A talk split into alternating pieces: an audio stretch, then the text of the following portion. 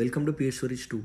The creation of love asks nothing from anything else in the world, but from its own passionate tenderness, its own words, its own renewal in the eyes of the beloved.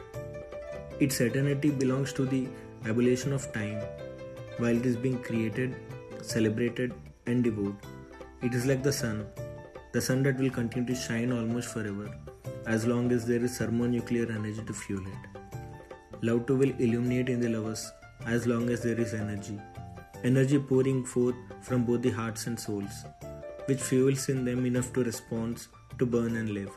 Meanwhile, time stops and there is light. Light in the darkness of infinite space and warmth in the coldness of the deepest emptiness. Hello, people. Here is a song for you today. A song that has touched all our hearts and will continue to do so for decades to come. It is Ravoi Chandamama from Missamma. Signing off, I'm your storyteller for today. I'm Shanmugh Behra.